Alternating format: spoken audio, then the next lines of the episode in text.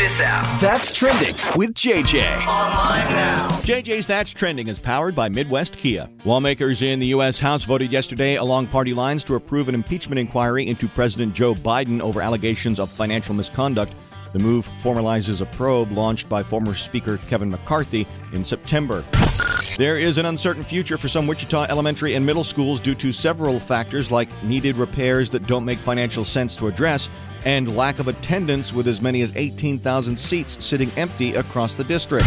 It might be time to take Town West off life support or for someone with greater power to step in. First, the electricity was being shut off several times due to non payment by the property manager, and now several businesses in Town West have had their water shut off. I think we can all agree this situation is sad and hard to watch when you take into account the human factor of the employees who work there.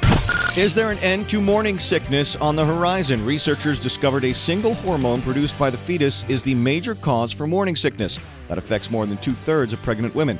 The breakthrough is expected to help prevent the condition. And if you are an NFL fan and you've always wanted to visit Brazil, next year is your year. Next year, the NFL will play a regular season game in Sao Paulo, Brazil. In 2025, the NFL will expand its 2025 international slate of games up to nine. The NFL also announced the site of Super Bowl 61 in 2027. It will be in Los Angeles at SoFi Stadium, which is the closest my Los Angeles Chargers will ever get to a Super Bowl. And that's trending.